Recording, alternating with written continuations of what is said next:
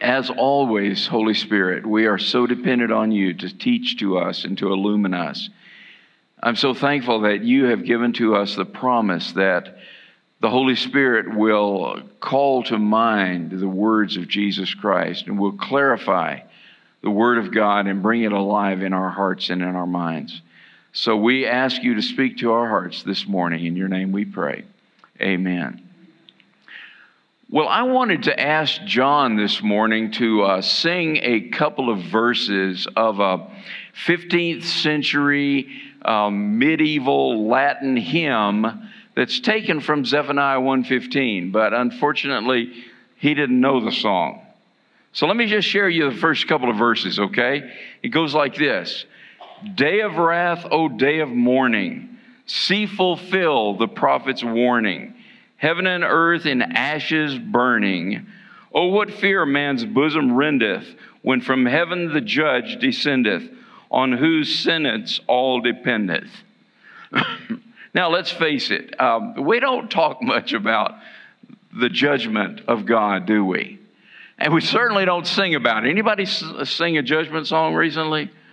Yeah, uh, I was asking John, and he gave me the name of a few songs. The only one I can think about is the Battle Hymn of the Republic. You know, he's marching out the grapes of wrath and all that. But we don't sing about it very much. And yet, the truth is that, folks, there is a judgment day coming. And that's kind of the theme of this book of Zephaniah. In fact, uh, the truth of Zephaniah 1:15 that that hymn came from, uh, it really speaks loud and clear. It says, it will be a day when the Lord's anger is poured out, a day of terrible distress and anguish, a day of ruin and desolation, a day of darkness and gloom, a day of clouds and blackness. So this morning, I want us to look at Zephaniah. Zephaniah is a seventh century prophet, prophesied in those years, uh, right maybe a few decades before the fall of Jerusalem to the Babylonians. Um, Zephaniah is a contemporary of Jeremiah. Jeremiah was, uh, was prophesying about the same time that Zephaniah was. And so in, in chapter 1 and in verse 1, we're introduced to the prophet. If you have your Bibles, open them to Zephaniah 1 1, or it'll be here on the screen as well, or you've got them in your notes there.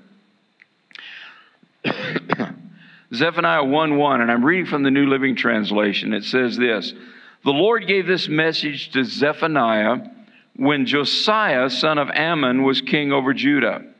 Zephaniah was the son of Cushi, the son of Gedaliah, uh, son of Amariah, son of Hezekiah.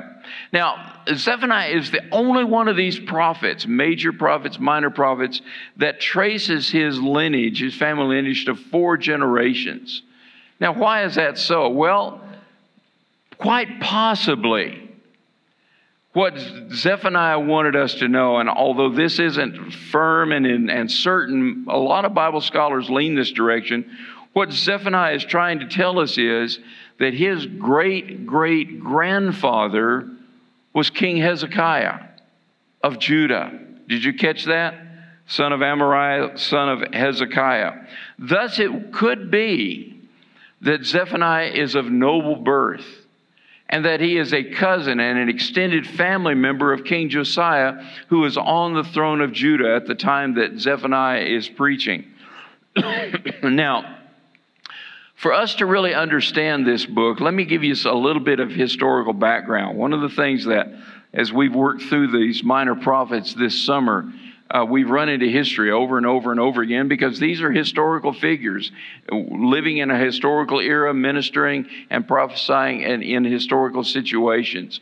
So, this is in a time when the Assyrian kingdom is in dominance. In fact, they have been dominating the region for about 100 years. Uh, and as a result of that, both Israel in the northern kingdom and Judah in the southern kingdom were vassal states under Assyria. That is, they paid tribute or they paid taxes to Assyria to, to maintain the peace, to maintain a good relationship. Well, one of the things that, that also happened is not only did Judah and Israel pay taxes or tribute to Assyria, But Assyria imported into both of those countries the pagan worship of the Assyrian gods and introduced them to all the, excuse me, the different idolatry that they were involved in. So it was a very negative, negative kind of relationship. Well, before Zephaniah's day, the northern kingdom of Israel fell. The Assyrian army, for some reason, they got mad at the Israel and they came in and they wiped out the northern kingdom and deported the people. And so all that's left now is the southern kingdom of Judah. Now, when Hezekiah died, and we think that's the great great grandfather of Zephaniah, when Hezekiah died, his son Manasseh came to the throne. Hezekiah had been a godly king. He had worshiped God. He had had a, had a, a deep desire to follow God and follow his directives. Manasseh, on the other hand, went 180 degrees in the other direction. In fact, scripture says he was the most wicked king of all the kings that reigned either in the northern kingdom or in the southern kingdom. He was a wicked kingdom. In fact, listen to the record from 2 Kings chapter 21. It says, He did what was evil in the Lord's sight, following the detestable practices of the pagan nations that the Lord had driven from the land ahead of the Israelites. He rebuilt the pagan shrines. His father Hezekiah had torn down all those pagan uh, worship centers. he constructed altars for Baal and he set up Asherah poles. Those were kind of sacred totem poles that the people worship pagan gods at. He also bowed before all the powers of heaven and worshiped them. He built pagan altars in the temple of the Lord. He built these altars for all the powers of the heavens in both courtyards of the Lord's temple. Manasseh also sacrificed his own son in the fire, and that would have been to Moloch, the, the god of the Assyrians. He practiced sorcery and divination, and he consulted with mediums and psychics. He did much that was evil in the Lord's sight, arousing his anger. So Manasseh was a wicked king, but Manasseh wasn't alone in his, in his idolatry because the people of Judah were complicit in it as well. So, two years after Manasseh's death, his son came to the throne but was quickly assassinated by some of his servants. And so now Manasseh's grandson, Josiah, comes to the throne. In fact, he comes to the throne at an early age. He's about eight or nine years old when he comes to the throne. So he's a boy king. But he was the exact opposite of Manasseh. He sought the Lord with all of his heart. In fact, again, scripture says that of all the kings other than King David, Josiah was probably the most righteous, the one whose heart was really toward God. And so he began a religious revival and political reform in the land. Now, that reform, that revival really took. Um, uh, really was accelerated by an event that happened in Assyria. The king of Assyria died. With his death, the Assyrian Empire began to just collapse, became so weak that within just a few years, the Babylonians, the Babylonian army came, overran Assyria and its capital city of Nineveh, and we've talked about Nineveh all these uh, this summer long. Uh, they were wiped from the scene.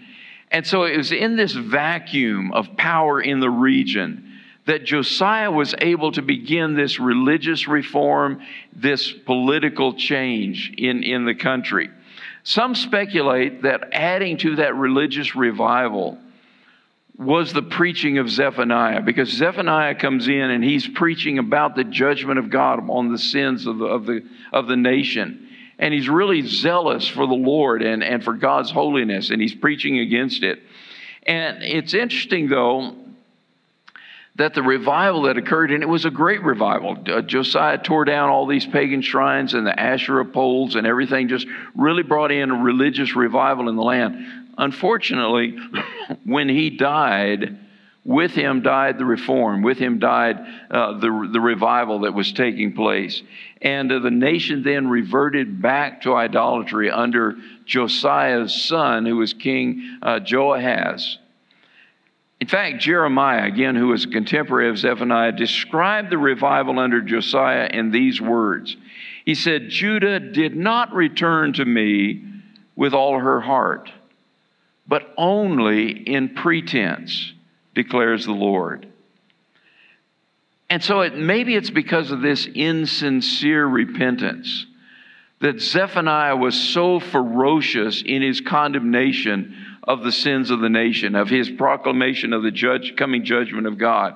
And so he begins this book with an announcement of the fact that God's day of judgment is coming on the land. It's, it's that day of the Lord that we've talked about throughout this summer, uh, the day when, uh, the end of times, when God will bring judgment, but also bring salvation.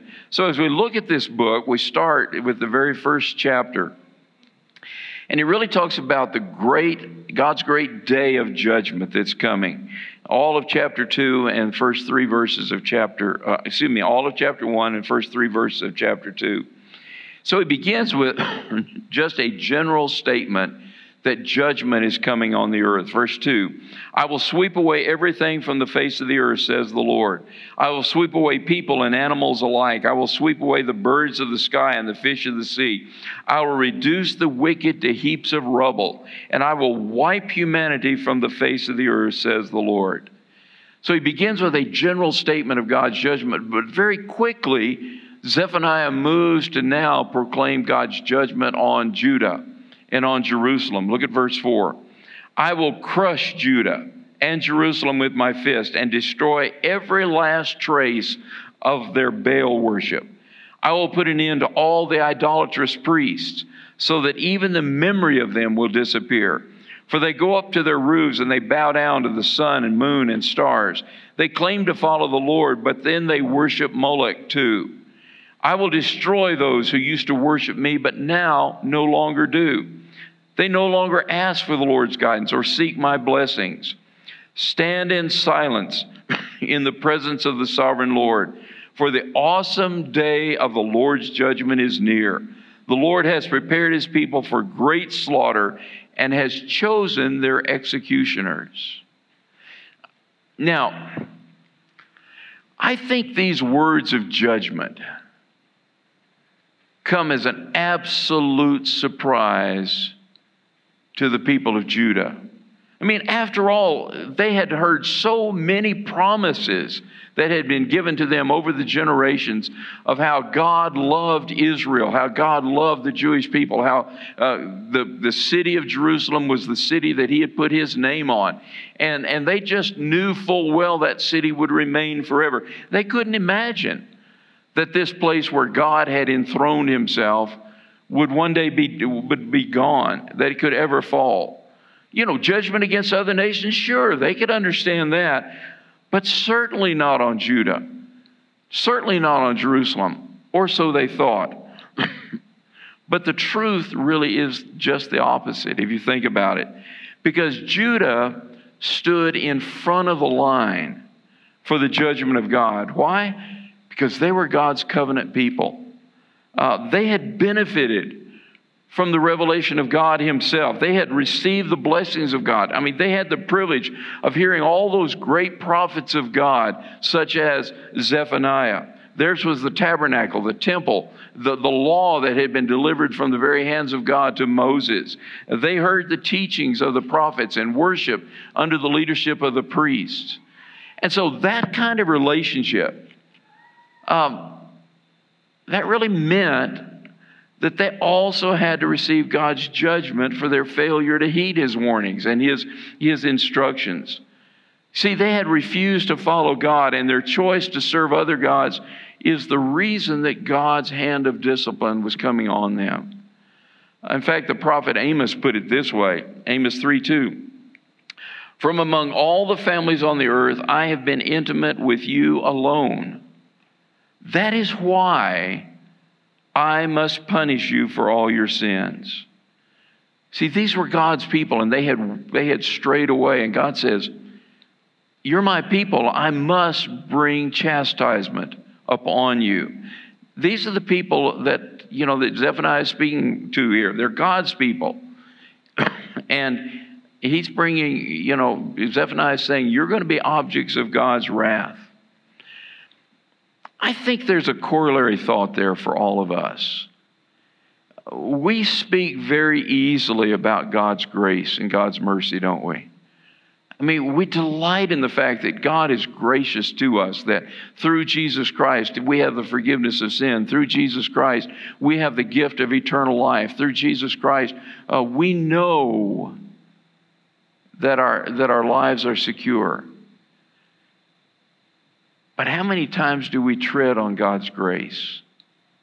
How many times do we, do we, we step on His mercy? Um, we can't overlook the fact, folks, that God is also a righteous judge. And Scripture is very plain, very plain that every one of us will, is accountable to God. That every one of us will give an account to God for how we live out our lives here on this earth. In fact, Paul said this in Romans chapter 4, or uh, 14 and verse 10 and then verse 12. He says, Remember, and, he, and Paul's talking to Christians here, okay? Talking to you and me, all right? Remember, we will all stand before the judgment seat of God. Yes, each of us will give a personal account to God.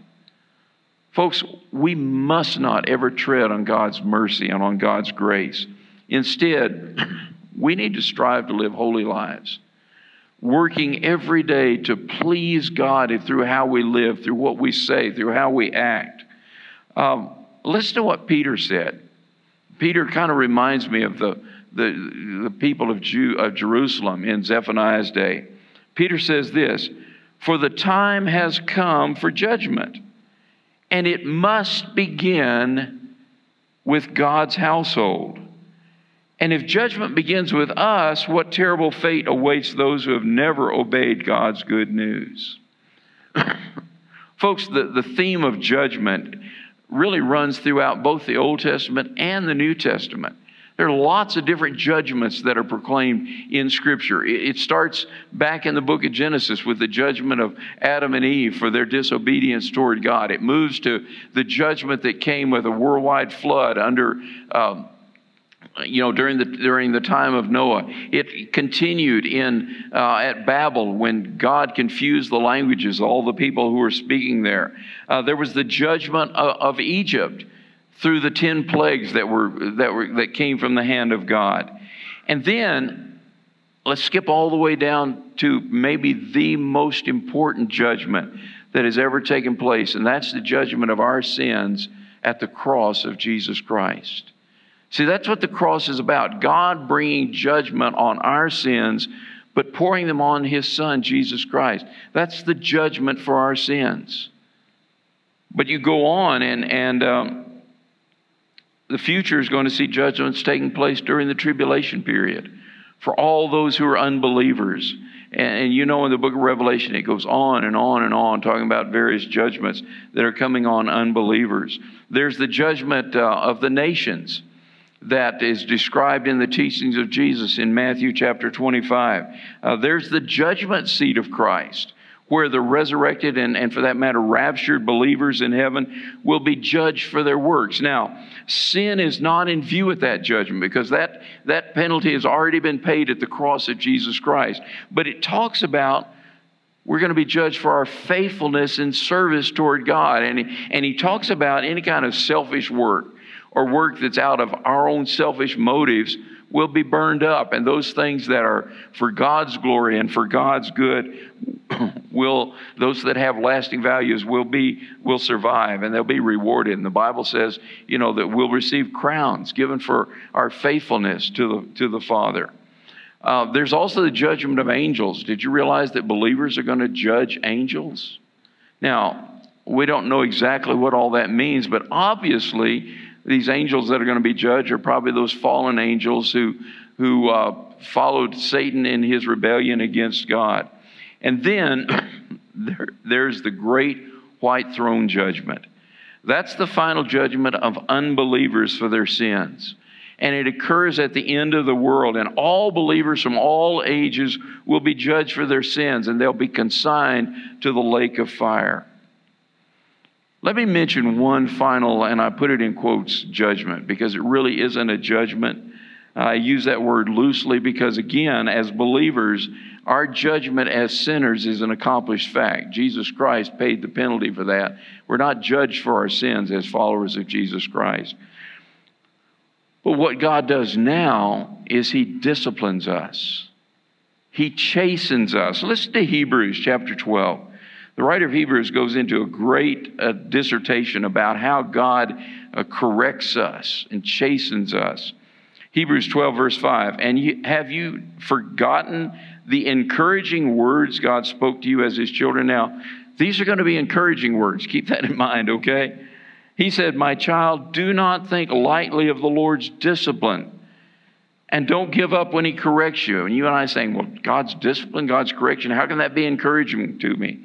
He goes on and he said, For the Lord disciplines those He loves he punishes each one he accepts as his child. As you endure this divine dis- discipline, remember God is treating you as his own children. Who ever heard of a child who is never disciplined by its father? If God doesn't discipline you as he does all of his children, it means that you're illegitimate and are not really his children at all. Since we respect our earthly fathers who disciplined us, shouldn't we submit even more to the discipline of the Father of our spirits and live forever? For our earthly fathers disciplined us for a few years, doing the best they knew how. But God's discipline is always good for us, so we might share in His holiness. I say all of that to remind us once again that one day we'll give an account to God for how we lived our life toward pleasing Him and serving Him faithfully.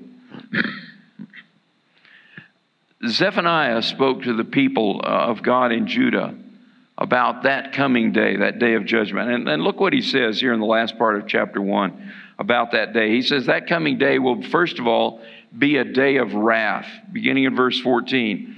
That terrible day of the Lord is near. Swiftly it comes, a day of bitter tears, a day when even strong men will cry out. It will be a day when the Lord's anger is poured out, a day of terrible distress and anguish, uh, a day of ruin and desolation, a day of darkness and gloom, a day of clouds and blackness a day of trumpet calls and battle cries. Down go the walled cities and strongest battlements.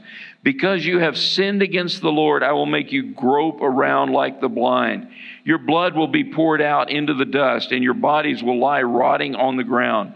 Your silver and gold will not save you on that day of the Lord's anger, for the whole land will be def- devoured by the fire of his jealousy. He will make a terrifying end of all the people on earth. Folks, you and I must never, ever, ever forget that God is a holy God.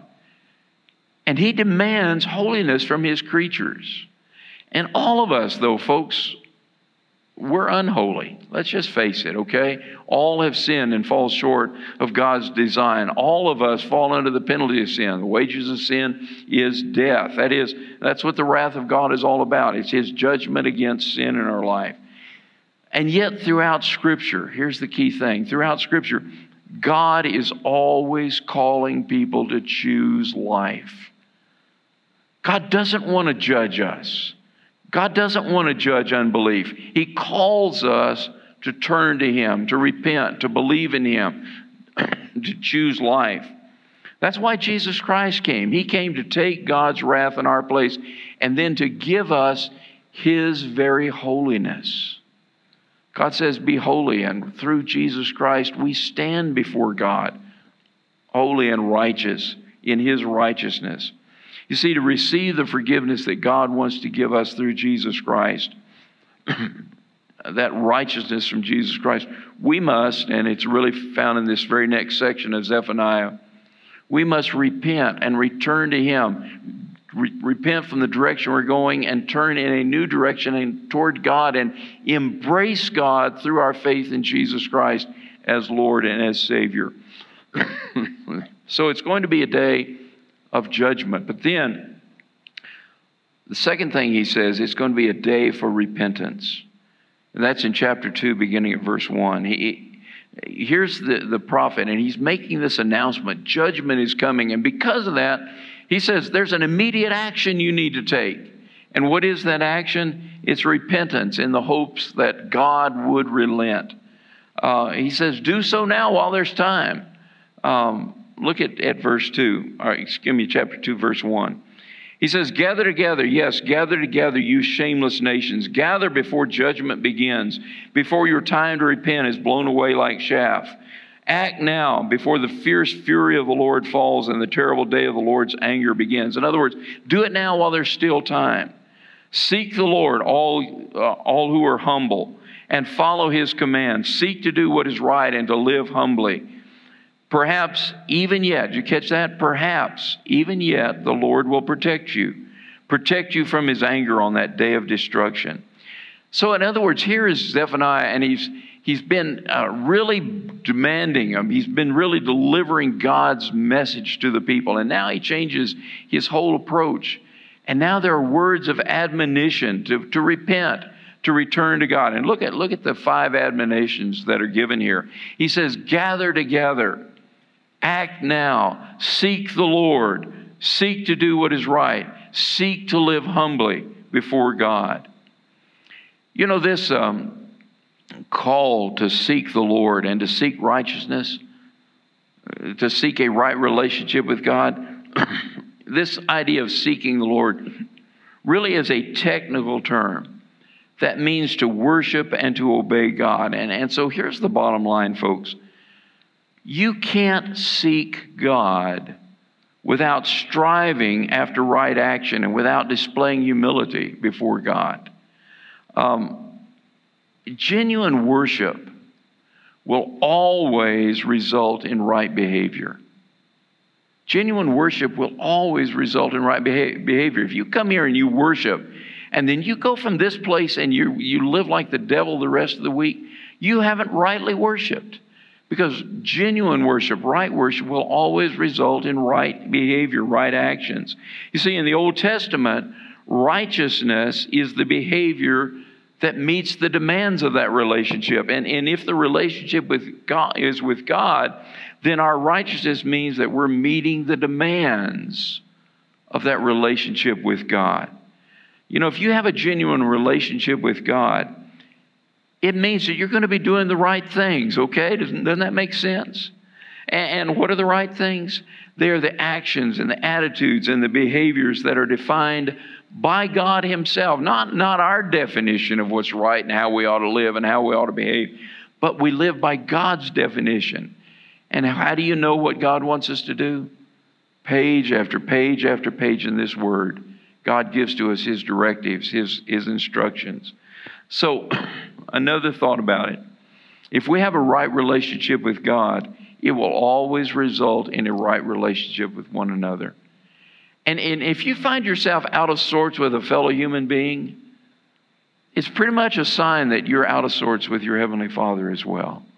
Because they go hand in glove a relationship with God, a relationship with, with our fellow man. The last part of chapter 2 is a section called the Judgment of Nations. We're not going to read that, but it just uh, is some judgments or judgment oracles that Zephaniah give against the nations surrounding uh, Judah. He's going to start with the Philistines, and then he's going to talk about the Moabites and the Ammonites and, the, and Cush or Ethiopia, and he's going to end up with what's left of the Assyrian Empire. And so, as you look at it, Zephaniah is pointing out that God is going to judge all the surrounding nations those to the west, those to the east, those to the south, and those to the north. So, in chapter 3, then, we enter a, section which is so typical of most of the minor prophets. They start with the negative and they always end on a positive, hopeful note. So, we're going to look at the future hope. And what we're going to learn in chapter 3 is that God is not through with his people. Because out of the darkness comes the dawn of God's love and, and God's care for his people. So Zephaniah has been called the fiercest of God's prophets. In fact, some people don't even want Zephaniah in, in the Bible because it is so negative about God's judgment. And yet, his, in his fierceness against sin, uh, the sin of the people, Zephaniah knew that God was, was at work and that he was building a faithful remnant of people who still believed in him, who still sought to follow him, who still sought to live righteously. And so, out of this judgment is going to come a time when God is going to restore the fortunes of that remnant of believers who are left in Judah. He begins, however, with an announcement of the destruction of the rebellion uh, in verses 1 through 8. Uh, here's another declaration Judah and Jerusalem, you're under the wrath of God, you're objects of his wrath. And again, he sets them up. He's just talked about God's going to judge all these other nations, and the Jewish people are going, right on, go get them. Man, they're our enemies, go get them. And then what does Zephaniah do? He switches. And now the judgment is on Judah, and the judgment is on Jerusalem. Uh, and so he, he again, he does that because the presumption is that Judah is not going to repent because they're an obstinate, they're rebellious people. And so in verses 1 through 4, he talks about their sin. He says, What sorrow awaits rebellious, polluted Jerusalem, the city of violence and crime? No one can tell it anything. It refuses all correction. It does not trust in the Lord or draw near to its God. Its leaders are like roaring lions hunting for their victims. Its judges are like ravenous wolves at even, evening time, who by dawn have left no trace of their prey. Its prophets are arrogant liars seeking their own gain. Its priests defile the temple by disobeying God's instructions. So here's the indictment against Jerusalem. I mean, no one can tell it anything. You know, it, it, it's, it's so arrogant and, and so uh, refusing correction anyway. It doesn't trust God. And so the result is the leadership is polluted, justice is polluted. Here are the priests who speak falsely for their own profit. Here are the priests who certainly are unholy in everything they do. Then he talks about in verse 5 through 7 Jerusalem's stubbornness. He says, The Lord is still there in the city, and he does no wrong. Day by day, he hands down justice, and he does not fail. But the wicked know no shame. I have wiped out many nations, devastating their fortress walls and towers. Their streets are now deserted, their cities lie in silent ruin. There are no survivors, none at all. I thought, and this is God speaking, surely they will have reverence for me now Surely they will listen to my warnings. Then I won't need to strike again, destroying their homes. But no, they get up early to continue their evil deeds. See, verse 5 here is this sharp contrast between God, who is righteous, God who does no wrong, God who is continually faithful, and Jerusalem, the people of Judah, who, on the other hand, were certainly stubborn. They wouldn't heed the warnings uh, of judgment of the surrounding nations. They wouldn't heed the warnings of the prophets that God had sent to them over and over and over again. Um, repentance, folks, would have averted judgment on this nation, but they wouldn't have anything of it. They just were arrogant and stubborn. But then we have in verse 8 the beginning of a message of hope. Therefore, be patient, says the Lord. Soon I will stand and accuse those, these evil nations. For I have decided to gather the kingdoms of the earth and pour out my fiercest anger and fury on them. All the earth will be devoured by the fire of my jealousy. What is interesting in the, in the Hebrew language here is the, the voice of the verb, the, the voice tense changes, leading us to an obvious understanding that Zephaniah is now talking to a different group of people. Before, he had been talking to stubborn, uh, arrogant Jewish people who wouldn't repent. But now he's changed a tone. And he's really beginning to talk probably to the poor in the land who were still seeking righteousness, who are still seeking to follow God and to honor him. And, and he's talking about the fact that once judgment is over, then the way is open, the avenue is open for God to really demonstrate mercy through these people. They have remained faithful, and God's going to bless them. See, there was a righteous minority in Jerusalem, and maybe they felt uncertain about the judgment that was coming all around them. And the only hope, though, for them lay in trusting in God and Him alone. And so they were told to wait on the Lord. Again, that's pretty much a typical word in the Old Testament, meaning to trust, to rely on, to lean heavily on, as, as Andy said, to push into God. Because uh, God would indeed have His day when He's going to bring judgment to the world, but He's also going to bring salvation to those who remain faithful. And, and I think that you and I would agree that waiting on God and His vindication is, is tough. I mean, it's not easy. And yet the reality is that sometimes waiting on God is the only choice we've got to make, right? We've just got to wait on Him. Um, patience isn't natural for us. Uh, and yet God says, wait. And so He's calling on the people in Zephaniah's day to wait on his deliverance. And it's going to be a deliverance that would come, first of all, in the form of God's judgment against the nations, but then it would come in the form of God's restoration of them uh, as his people.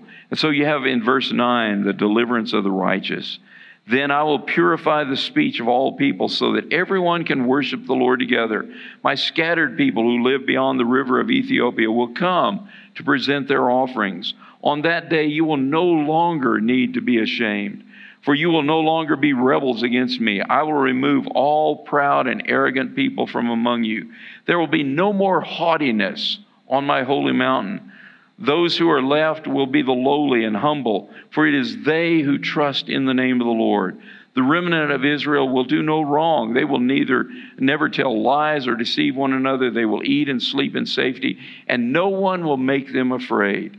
You see the tone in the book is now changing. God had been so fierce and, and his judgment was so severe. And now the threat of judgment is over. um, and the righteous remnant is going to return with an attitude of trust and, and humility toward God. So, in other words, judgment isn't the final word here. God's judgment was simply the means by which He wanted to bring His people back to Him, to, uh, to a devotion to God as, as Lord and Savior.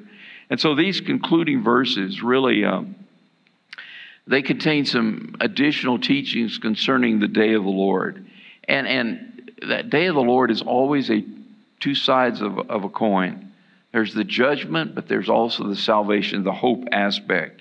And I think what we see here in the prophet Zephaniah is that God's character, yes, includes holiness and justice and righteousness and an intolerable uh, uh, in, intolerance of, of sin, but it also contains grace and love and forgiveness.